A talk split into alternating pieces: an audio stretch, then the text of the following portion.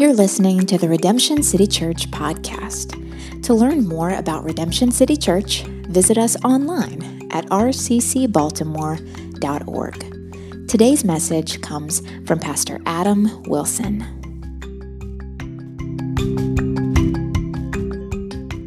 I about ladies. Um, man, the gospel is so good, isn't it? Um, you know, I think about uh, where you guys have been all week school, work, and uh, so, so much of the time we're, we're tempted to find our identity in performing, right? Like how we perform, get a grade, get paid. And uh, I love coming here with you guys because, um, man, if it slides off, if we, if we mess up a song a little bit, or if we like say the creed a little wrong, we're not performing. We're, we're here to celebrate the reality that someone has performed for us. And we're just here to just uh, enjoy the grace of God together and give God our best, uh, but just enjoy his performance, Jesus' performance on our behalf. So, um, so happy to be here with you guys, and I'm sure I'm going to need some grace doing the sermon as well. Uh, in my uh, uh, probably some missteps. Who knows? Who knows? We'll see. Um, so excited to move into Acts with you guys and uh, our our, move, our um, series called Movement. If you're new, and the last couple chapters have been like an action movie. Uh, Paul and Barnabas go on this missionary journey. It's action packed. There's churches planted. There's a big missionary journey. There's riots. There's healings. There's stonings, attempted murders. And um, man, it's been, it's been um, exciting. And this week, uh, we're just going to change up the pace a little bit. And uh, really, what we're going to do is we're going to unpack a church business meeting on circumcision.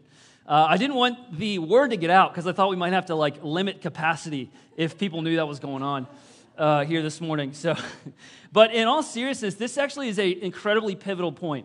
Uh, the narrative here in Acts slows down because it's a really pivotal point for the church uh, and from Acts. And you and I, if we are a Christian, actually, if you're not a Christian, are still benefiting from the effects of Acts 15 today.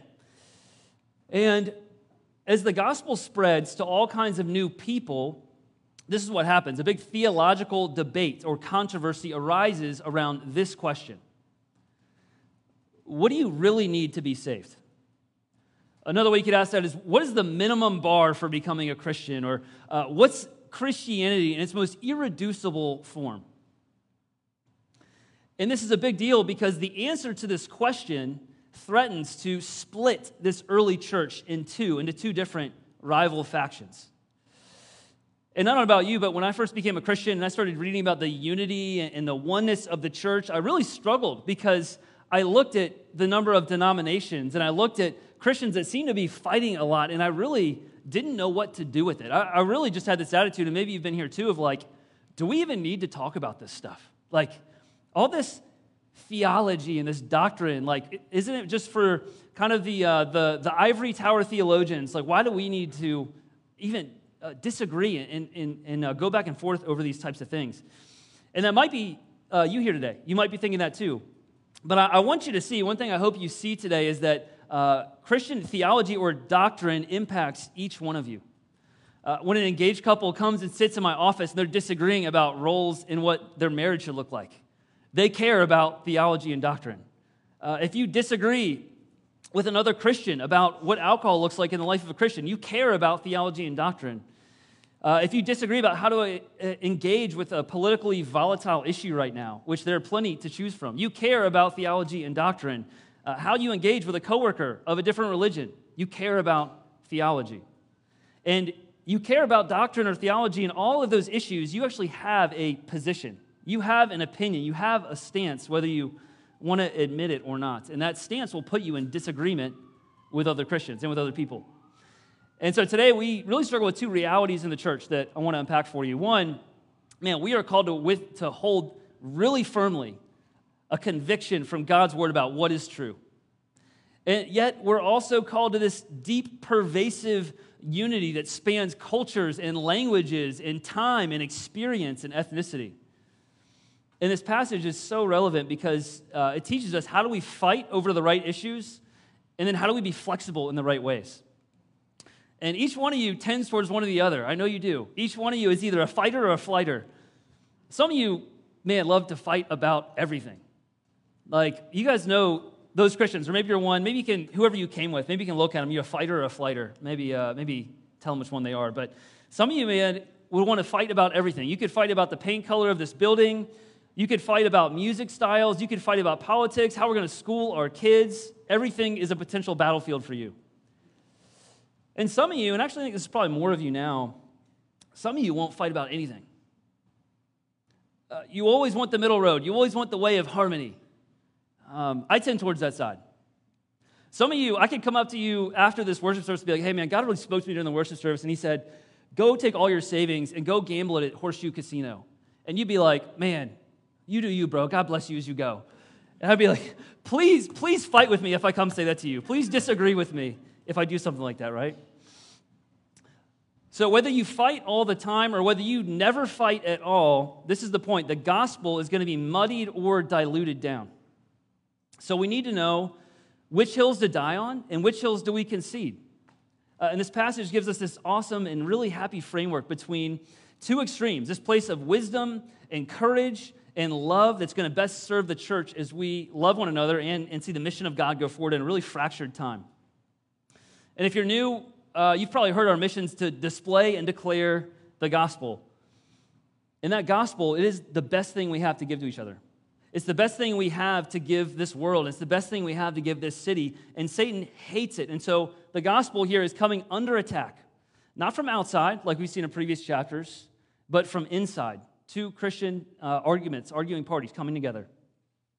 And I want you to get this, Christian if you are a Christian in this room, this is my big idea that you are called to defend the gospel. Every Christian is called to defend the gospel in various ways. Uh, I want to go through these three ways of how we defend the gospel. I think this passage is going to show us. Um, that we defend the gospel, we defend gospel clarity, we defend gospel unity, and we defend gospel declaration. First two points are going to be longer than usual. First point is going to be, pro- or third point is going to be probably the shortest point I've ever done. So, uh, fasten your seatbelts. We'll, uh, we'll do point one. Defending the gospel means defending gospel clarity. So, our last chapter, 14, Orlando preached it, ended with how, uh, verse 27, how God had opened a door to the Gentiles. After this long mission trip, tons of trials, Paul and Barnabas share with the church about all these people, never heard the name of Jesus before, were flocking to Jesus, churches were started, tons of room for praise. The, the Jesus movement's not saying local, it's going to the nations. Uh, this would be like imagining Pastor David and Alyssa, they come back from being in Japan for two years. And they come back and, like, man, we went to a city where no one knew the name of Jesus. And all of a sudden, hundreds of people know Christ. Five churches were planted. How do you think we would respond if David and Alyssa came up here and shared that? Yeah, we'd be a little pumped, right? We'd be a little pumped. I might even, I'm, I'm not that charismatic, I'm even running some laughs around here. I would be excited, right? We'd be celebrating like crazy, or I hope we would. But then imagine there are just a few killjoys in the back that just stand up and go, Excuse me, sir, um, have, uh, have they stopped watching R rated movies yet? And what, how would we react? I'd be like, Come on, bro. Like, uh, that's, like, that's so minuscule. Can we focus on like the celebration here? And, and that's really what's happening. Most of these Christians are so glad celebrating these new Christians, but there's a small faction of Christians, of Jewish Christians, that are really grumpy. And this is what they say. Chapter 15, verse 1. But some men came down from Judea. They were teaching the brothers. So these Christian Jews were teaching these new Gentile, non Jewish Christians unless you are circumcised according to the custom of Moses, you cannot be saved. Now, um, before, Jewel, you got those um, circumcision diagrams ready? Yeah? Okay. So before we get into circumcision, just kidding, we're not. so, so don't leave. so I need you to know, guys, that the issue here is not ultimately about cutting a piece of skin or not. That's not the issue. The question here is uh, what is at stake is what does God require of you to be saved? And basically, some of these Jewish Pharisee Christians are preaching that to be a Christian, you need more than Jesus. You need faith in Jesus and to be culturally and naturally, uh, nationally Jewish the Christian Pharisees, they taught a Jesus plus theology for salvation. Jesus plus Jewish cultural appropriation. Jesus plus obeying the rituals and customs in the Torah. Jesus plus circumcision. At the core, here's what they're saying Jesus is not fully sufficient in himself, and so Moses needs to come in and finish off what Jesus cannot complete in you. And you've got to understand, guys, what a big moment in history and what a big issue this is. This has the potential to blow up the church in two ways. One, it's a threat to the unity of the gospel. So if you picture, if this teaching was allowed to continue, there would have been this schism in the early church. There would have been a two cultural churches, a Jewish church and a Gentile church, a first class church and a second class church. And secondly, it would have been a threat to the clarity of the gospel. The gospel is such good news, like we're going to talk about, because it's grace alone that saves, not performance. And when you start adding cultural or moral appropriations or requirements to it, the power is gone. The power to save is diluted. Uh, imagine if you were doing mission work in the Middle East and you said, hey, um, Middle Eastern friend, to come to know Jesus, you need to accept Jesus as your Lord and Savior by faith, and plus, you need to kneel before a picture of President Biden and say the Pledge of Allegiance every day. Like, do you see how that cultural appropriation would be an issue for the gospel and distract from the clarity of the gospel? So it's not an overstatement to say this issue put the future of the church in really grave danger. And guys, this danger still exists today among us and among churches. Uh, there's tons of examples. It can look like you need Jesus plus being baptized in our church to be saved. In the Roman Catholic Church, it could look like Jesus plus sacraments to be saved. Jesus plus adhering to some moral framework to be saved. Jesus plus church attendance. Jesus plus quiet times. Jesus plus, plus the Christian lingo. Hey, bro, you want to minister to our hearts and get fellowship later? Um, Jesus plus voting a certain way. Now, before you distance yourself from this, how dare those Pharisee Christians, I can't believe they would do that. Hold, hold up a second. Let me bring it home to you for a minute, or at least try to. Because if you're a Christian, you really do struggle with Jesus plus theology. I guarantee you. Your natural tendency is to come before God and to try to add on to the gospel, to try to say, try to make yourself acceptable and commendable before God with something more than Jesus. There's lots of ways we can try to do that, but eh, one question that I find helpful for me is uh, what Christians do I look at and am I really quick to condemn? Um, quick to be judgmental of, quick to other because of some stance they take. Like, um, I asked someone this question and they said, man, how a Christian spends their money. I look at how, so, man, how, you can never be a Christian and buy X. Do you see how it's a Jesus plus theology? You're not commended by God because of how you spend your money, right? Even though it's something we need to think carefully about. Or a popular one right now is, is how someone votes. I could never believe and understand how someone can be a Christian and vote X. You might have had that thought before. That's some Jesus plus theology we subtly add these things on top of Jesus that we think make us more acceptable before God. And in a kind of a self righteous, uh, self exalting way, we cut them down by the things that we find acceptable in ourselves and uh, before God. The problem is the enjoyment of the gospel ourselves is diluted, and, and the world doesn't see the gospel clearly in us. So, how do we respond when we find when we uncover Jesus plus theology inside us and inside the church. Let's look at how the church responds. Verse 2 Paul and Barnabas, they had no small dissension and debate with them. Paul and Barnabas and some of the others were appointed to go up to Jerusalem to the apostles and the elders about this question. Paul and Barnabas step in to have no small dissension. I don't know if you can catch that. That's like sarcasm. You know, some sarcasm in the Bible. It's hard sarcasm. He's saying they are throwing down. The message says Paul and Barnabas were up on their feet at once in fierce protest. Fierce protest. Okay, if you've been with us in Acts. You, you get this from Paul, but Barnabas, his name means encourager, hugger, sweet walk with you through the trials in life. Barnabas is taking his gloves off and ready to throw down on this issue, right? And on top of that, he's saying, hey guys, travel 250 miles, no small feat in that day, to go back to Jerusalem gather all the church leaders, which is a big feat in that day too, no planes to get together, and we need to really discuss this question. We are going to find an answer together for this question.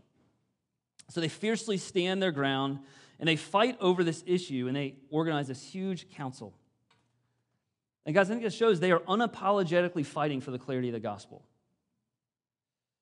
The gospel is such good news because it says we are saved by our sin, by grace alone, through Christ alone, in, or through faith alone, through Christ alone. And if you add man made truths to that reality, you're losing the gospel itself. Uh, in a sense, gospel math goes like this Jesus plus nothing equals everything. If you add anything to that nothing side, you lose the gospel. It's just receiving it, receiving Jesus' wealth as a, a grace, as a gift. Uh, this made me think of about three years ago when we bought our home. We were a little tight, just spent most of our money.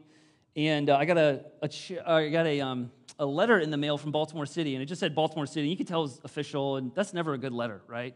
It's probably a bill. Like, I had a $600 water bill the other day. That's what it looked like. And uh, I opened it up. It was a check for $3,500.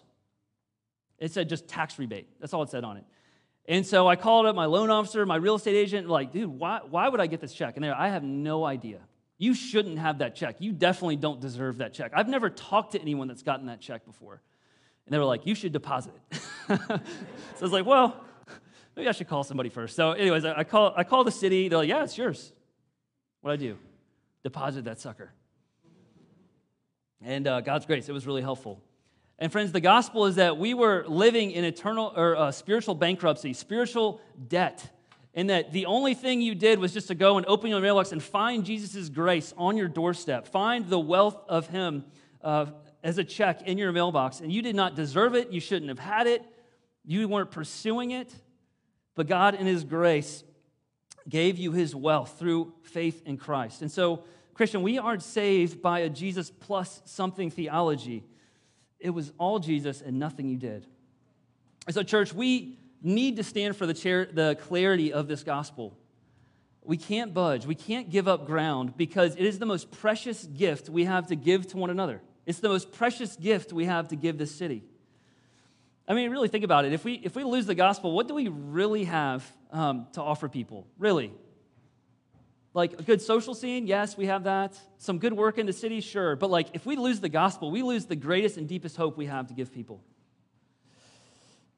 And for some of you, this idea of standing your ground, telling someone they're wrong, fighting fiercely sounds incorrect, sounds, sounds uh, immoral, even maybe to some of you. And you've bought into our culture's narrative that says the only way you can be wrong is if you tell someone they're wrong.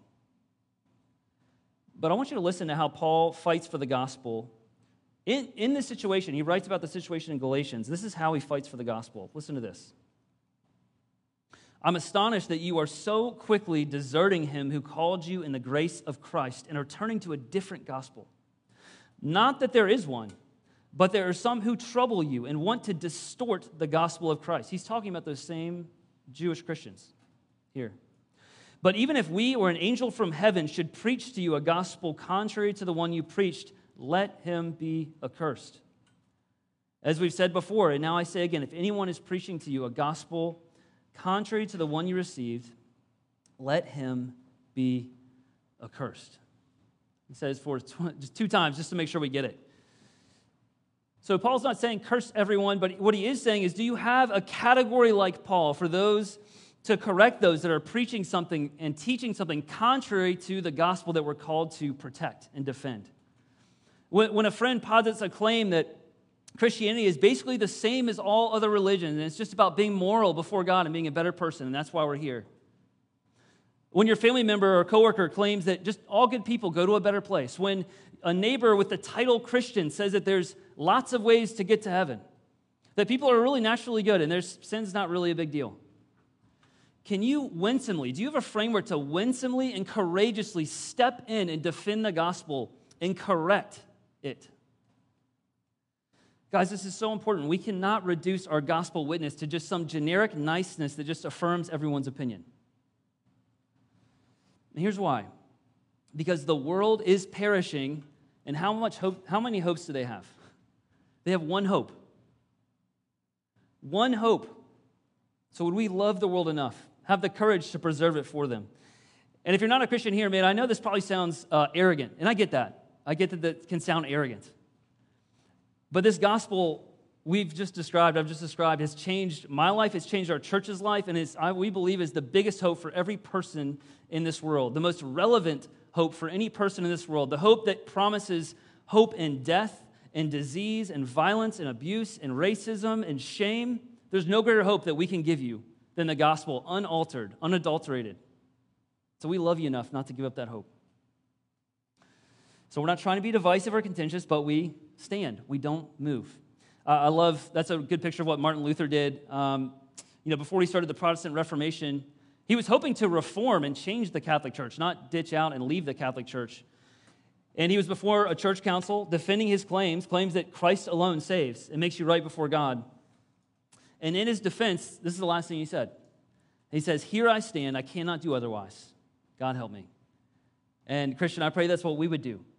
Uh, because, because of this statement, though, Luther, he was actually thrown out of the Catholic Church, uh, and multiple attempts were made on his life for making the simple claim that we get to enjoy today as Christians. So we stand our ground for the clarity of the gospel. It's a hill that we always die on.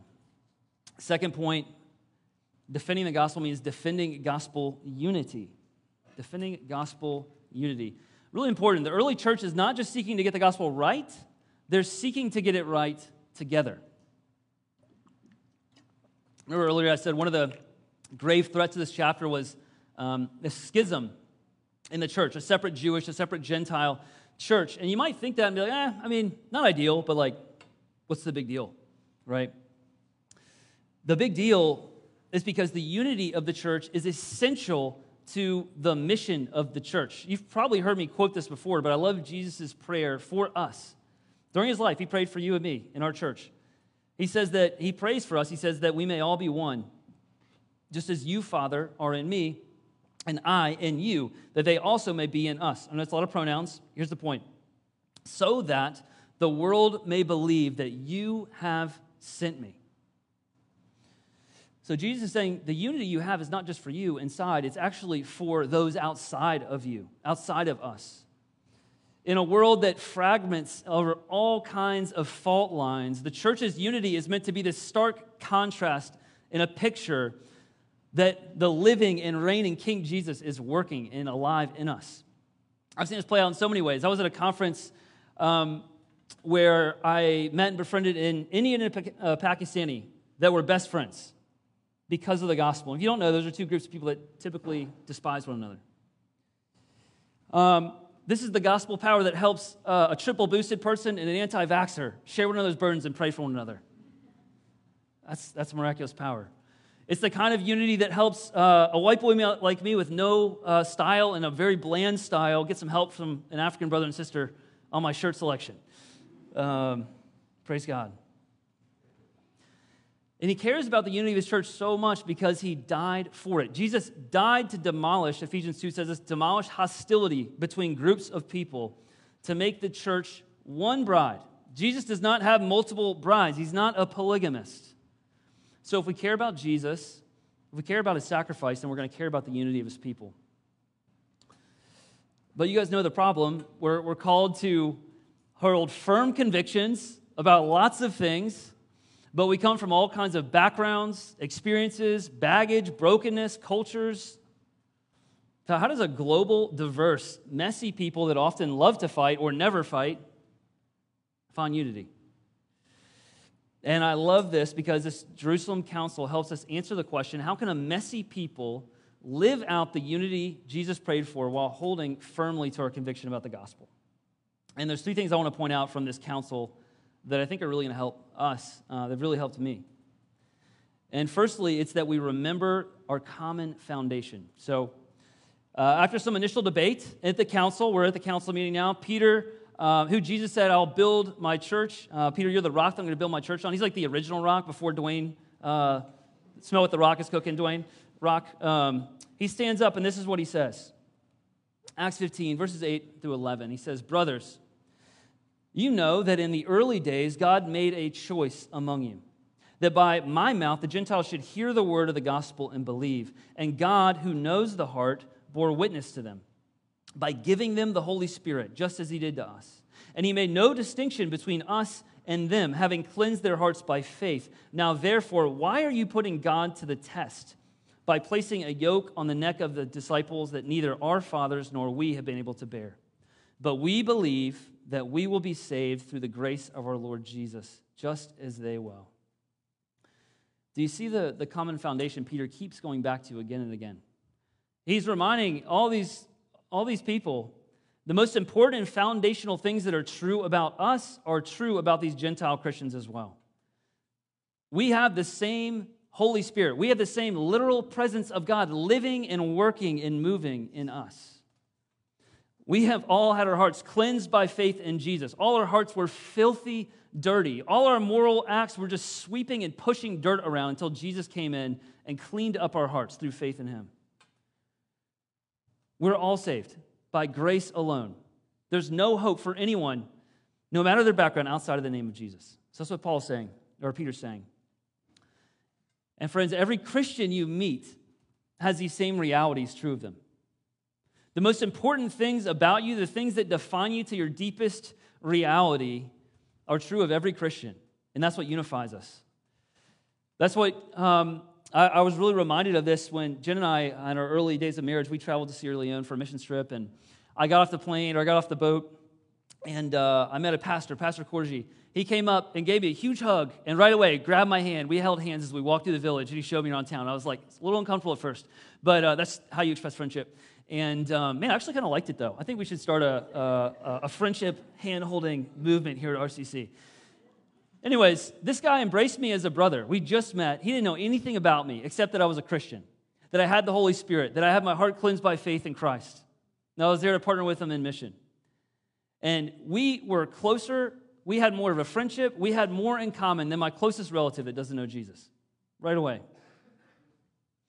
Oftentimes I'm in conflict with, uh, or I'm meeting with people and counseling about people that are in conflict. And a lot of times I'll, I'll go to this reminder for them. I'll be like, hey, I know you're in conflict with so and so, but man, would you remember where you're headed? That you are going to be holding this person's hand in, in heaven at the throne of Jesus, worshiping him together.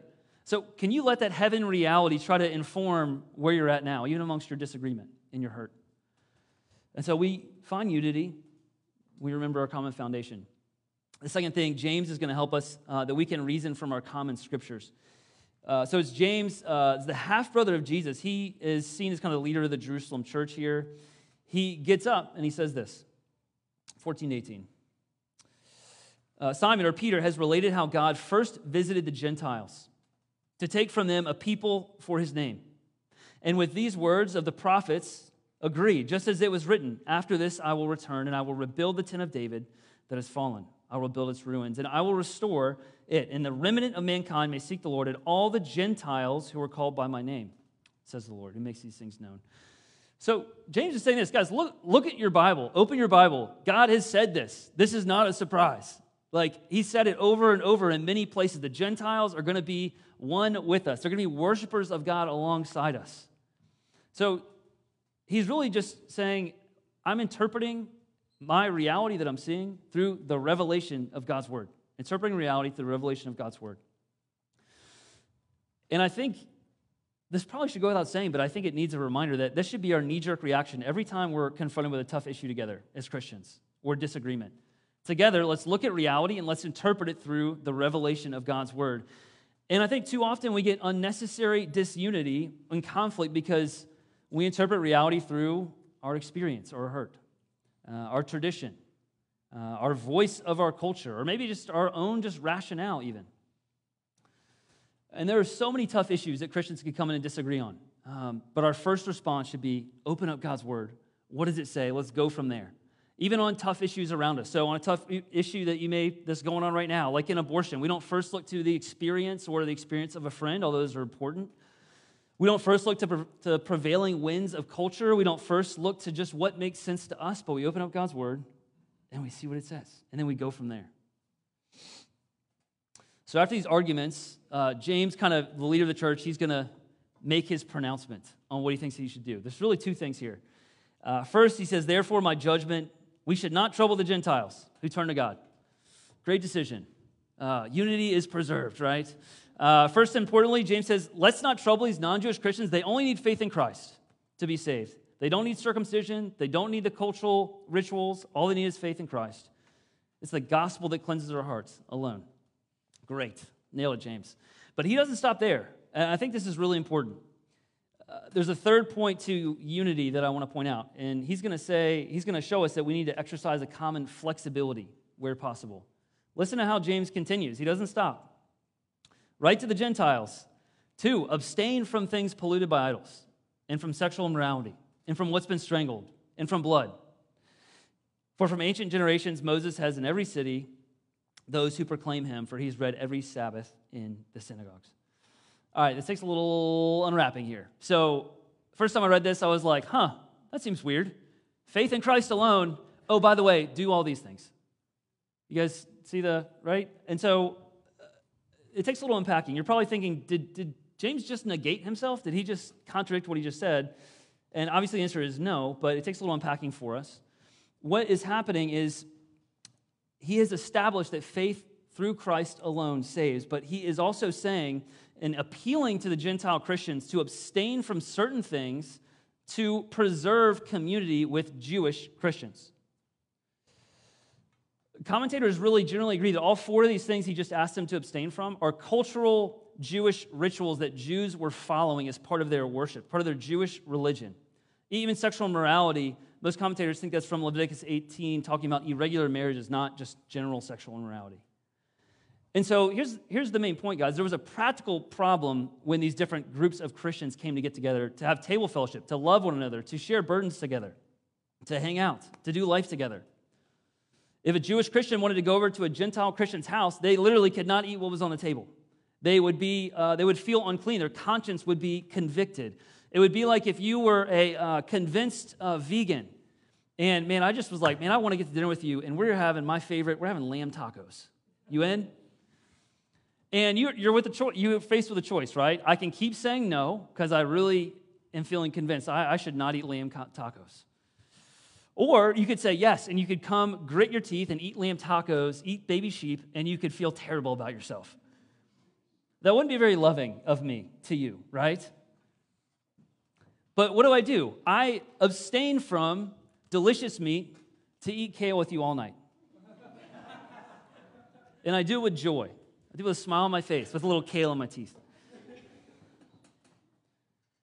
The, the point is, guys, is we can talk about unity all day, but if, it, if we are, have things in our life, if I'm not accommodating you, then it's just pretty nice words. It doesn't like play out in our lives, right? It doesn't play out in our actions. So the Jerusalem Council, they're inviting Gentiles to exercise sacrificial flexibility. It is sacrificial, right? I bet, man, Aphrodite's butcher shop was up the street. They probably had the best fillets. Like, I'm sure they were bummed about missing out on some of this stuff, right? But he's saying exercise practical flexi- or sacrificial flexibility so that your practical fellowship will not be hindered, so that you won't alienate some Christians. These regulations, in summary, were proposed as wise guidelines to uphold unity, not necessities for salvation. Does that make sense? So, pretty soon, we're going to learn that these Gentile Christians in the letter, they accept this ex- abstention not begrudgingly, but with joy. They're really happy if you read on. We're not going to do it right now, but why are they so joyful about it? Because they're welcomed into the people of God, because they get something so much better than the preference of their meat. I get something so much better than lamb tacos. I get to lay down my preferences so you and I can be unified and display the gospel that spans across cultures and languages and all kinds of other divisions that our world divides over. And so the Gentile Christians, they say, hey, we're, we're not going to die on this hill to preserve unity in the church, to preserve our gospel witness. John Newton, he said that Paul modeled this really well. He says, Paul was a reed in the non essentials and an iron pillar in the essentials. And we're invited to do the same. There are non essential things that are important that we may disagree on, but we preserve unity with flexibility with one another. We don't have to agree on everything to be unified together as Christians. And this framework, uh, what some people call, I want to introduce you to, is called theological triage. I know we got a fair amount of, med- who's like a medical person here? Like nurse, training, doctor? Really? Wow, you gotta be a little more proud than that. You guys are like, we're thankful for you. Be proud. Okay? So, triage is something, if you showed up to a car wreck, if an EMT showed up to a multiple car pileup, and there, there would be different kinds of injuries, right? So, if you saw someone with a bruised knee, someone with a broken leg, and someone that was bleeding out, triage means you're gonna prioritize those things differently. So if an EMT went over to the bruised knee, the scraped knee person first, oh, are you okay? Let me patch you up. You'd be like, dude, what are you doing? There's someone bleeding out over here, right? There's a priority and an urgency in which we address issues, and it's the same thing when we have disagreements um, at different areas in the church. There are some things that are more important, more urgent, and some that are less. I have a diagram on the screen just to show what some of those things can be. Um, on the top, you have issues of first importance, the things that I talked about that we do not budge on as Christians, that we defend, and it's the hill we die on. The, the deity of Christ, the need of his uh, substitution for our sin, lots of other things. To depart here is to, is to not be a Christian. This is what this, is the essential of the gospel. And before you maybe object to this kind of category uh, that I'm doing, I think Paul actually uses these at times. In 1 Corinthians 15, he says, Church, for I delivered to you as of first importance what I also received. First importance that Christ died for our sins in accordance with the scriptures, that he was buried, he was raised on the third day in accordance with the scriptures. So, those are the kind of things, if we lose them, we lose the gospel. We don't budge on those. That's what unites us as Christians. So, but there are issues of second importance. Things that are, it's like uh, the guy with the broken leg. Hey, that's pretty important. I should probably get over and take care of you at some point, right? Things that are important for living a Christian life together. Uh, this could be uh, one example I'm actually going to talk about in a minute is, is how we view baptism. Um, these are things that we can disagree on, but have, and even maybe be in separate churches because of them, but we have unity and love together. And then, third importance, uh, these are things that are, could be important, but not as clear not as um, urgent. So if you come up to me and you're like, hey, man, Pastor, what, are, what is RCC's stance on dinosaurs? I'm gonna be like, bro, we don't have a stance. Like, what do you think? Let's talk about it. I like dinosaurs. Let's talk. But this doesn't really matter that much, right? Uh, what you view about how you view um, are different views about the end times and when jesus comes back there are other issues that are not unimportant but things that we don't address as urgently and things that we should not divide over things that if we differ on we should be in the church together Bro, if you don't believe in dinosaurs, I'll happily be in church with you, even though I think you're wrong, uh, right? So we'll, we'll worship Jesus together. Let me, let me give you an example of how this is played out. Um, so I, I have a good friend. Uh, his name's Jerry. We met in uh, the biggest dude fest on the East Coast, is what we used to call it. It was a dorm at Virginia Tech, 1,000 guys, one building, smelled great, uh, as you can imagine. And he was on my hall. Jerry was a Christian, I was not, but we began a friendship. I became a Christian. We both worked in crew together in local church ministry. And Jerry and I have, uh, we, I am more like Jesus. I'm a better pastor because of Jerry. Uh, Jerry's planning a church in Detroit. He's doing a lot of the stuff that we're doing here in Detroit. And he is uh, planning, we agree on almost everything except uh, he's Presbyterian church planner. So he, we have a different view about baptism. Uh, Jerry thinks that, um, uh, believes in infant baptism, baptize infants. And I believe that we should baptize people in response to faith, right? Um, so Jerry and I went on a, um, went on a, a, two or three day hiking trip um, on the AT, on the Appalachian Trail. And I love this brother so dearly. And because of our deep love and unity together on the first tier things, the things of first importance, we were able to have a lot of serious dispute, loving, charitable dispute about, from the scriptures, what do we believe baptism is? Who should be baptized? How does that affect the church? Uh, we sat around the campfire, I mean, hours. And I was, man, in uh, love for him and unity for him, I was like, hey, man, come over to my side. This is where it's at, baby. I couldn't convince him. He's, yeah, yeah, I'm still working on him. And he was trying to convince me over to his side as well, right? But the cool thing is, we loved each other and had charity the whole time. Uh, so much so that we could even joke around about it. And I think that actually, with that love and charity, gives a foundation where we can even have some humor about our differences at times. Uh, we walk by a stream and I, Jerry, here's water. Behold, why not be baptized? You know?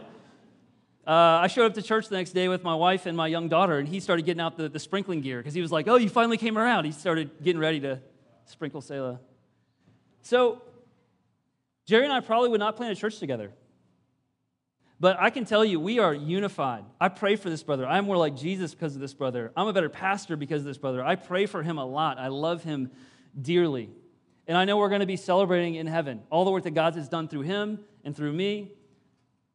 And I really uh, just hope his church plant kills it, even though we disagree on this issue. That's somewhat that's important. I love what Gavin Ortlund, he wrote a great book, if you're interested in this topic a lot more, because we really just scratched the surface. It's called Finding the Right Hills to, to Die On. He says, Pursuing the unity of the church does not mean that we should stop caring about theology. But it does mean that our love of theology should never exceed our love for real people. And therefore, we must learn to love people amid our theological disagreements. So, Christians, we are like Paul reeds in the non essentials, iron pillars in the gospel essentials. And this is hard for us. Americans, we, we love our rights, we love, uh, we love our priority, we love our preferences, but defending the gospel means we can lay those things down to defend the gospel in unity together. And I love it because the flexibility of these Gentile Christians opened up a picture of the gospel that no one in the world had ever seen. Up until that point, Jews and Gentiles were not together. They were not a part of the same faith family. They didn't do life together. Even, even some of them that became, um, that, that worshiped the temple, they did worship in separate places. And now you see a picture where they're at the dinner table together. They're calling one another brother and sister. They're loving each other, sharing burdens, sharing needs, calling themselves family. That's the miraculous work of God. And that's what we long for in this city. People that shouldn't be together, worshiping together at each other's dinner tables, not just calling each other a family, but treating each other like family. So the question is not will you disagree with other Christians, but when you disagree, will you fight to preserve the unity of the gospel? So, one more, lastly, and quickly, last point defending the gospel means defending gospel declaration. This whole passage is filled with de- de- uh, declaring. Paul and Barnabas, verse 3, they describe the conversion of the Gentiles, and there's lots of joy. Uh, verse 4, they declared all God had done. Verse 12, they related the signs and wonders that had been done among the Gentiles. Uh, they delivered the good news of the letter to these Gentile believers. Later, Judas and Silas are going to encourage and strengthen the church with many words. Paul and Barnabas, they're going to keep teaching, keep preaching. There's a lot of declaring going on in this short passage. And so it might seem odd to think about de- defending the gospel. One of the ways you do that is declaring the gospel, but it's kind of how that, you know, that, uh, that phrase goes, right? The, uh, what is it? The best offense is good defense. This will go the other way. You know what I mean, though, right? Yeah, help me out. so, how do you think about this? How do you defend news? Right? Because what, what we're protecting is news, it's good news. And Paul's saying, and they're, they're exemplifying here, how do you preserve good news? Is you share it, you spread it. You take the gospel essentials that bring salvation, that bring great joy, that bring eternal joy for people, and you spread it. You share it generously. And as you do, the gospel marches forward, the kingdom goes forward. And that's what happens in the end of this passage. There's encouragement, there's strengthening. Paul and Barnabas start gearing up for their uh, second missionary journey. We're going to start next week. And so we do that too. We share, we declare the gospel that's for everyone, not to become like my culture not to become like my language, not to become like my tradition, but to become like me and being a new creation, to be having my heart cleansed of its sin, having eternal life because what Jesus has done. So the council shows us there is a hill worth dying on. And there's some that are not. And when it comes to the essentials of the gospel, Christian, we always die on that hill. We defend the gospel and we die on that hill because we do have good news that we need to preserve for people that there is a perfect Son of God that walked up a hill, that shed his blood and died for you on that hill to secure everlasting joy for you and anyone that would come to him. I love what Jesus says about the church. He actually says in uh, Matthew 5, You, church, are a light of the world. You're a city on a hill that cannot be hidden. And, church, if we want to be a city that is on a hill where light is shining, we need to defend the clarity. We need to defend the unity and the declaration of the gospel. And man, it's hard, but it's worth it. Because when we defend the good news, it becomes a light drawing all the nations in this whole city to Jesus. Uh, I want to wrap up um, doing something a little different. I want to pray for the unity of the church in our city. I want to pray for some other churches. And um, so, would you bow your heads? I want to do that as I, as I wrap up here.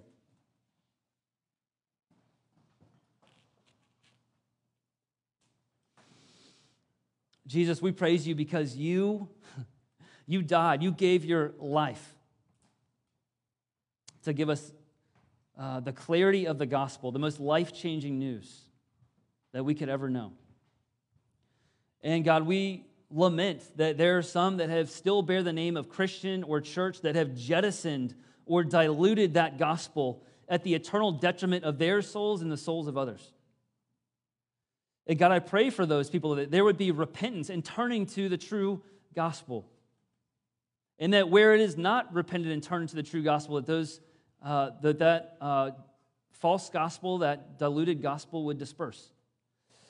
And Jesus, you also died for the unity of your bride, for one pure, unified bride. And God, we just lament that there are so many ways in which uh, there have been unnecessary fractures, unnecessary uh, lack of love and charity. And God, we repent and, and even uh, confess that there are ways that we have not done that well, that we have not been as charitable or as loving, as flexible as we need to be. And so, God, would you help us, uh, provide for us the, the, the love, the unity, the motivation to see the unity of the gospel. And I want to pray for so many churches in our city that, that do preach the gospel. Uh, I pray for Gallery and for Haven City, for Abbott Memorial, for the Garden, for Jesus our Redeemer, for Harris Creek, for the Mix, for Epic, for Freedom Church, for Renaissance Church, for St. Mo's, for Canton Baptist, and so many that I haven't named, God, here.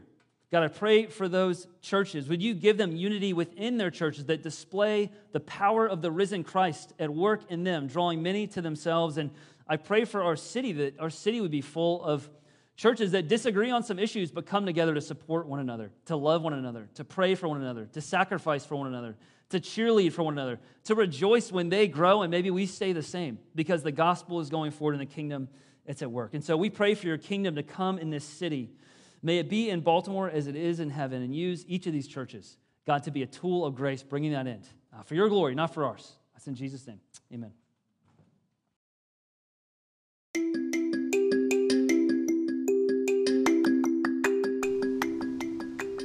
If you were encouraged by today's message, be sure to subscribe on Apple Podcasts or wherever you stream your podcasts.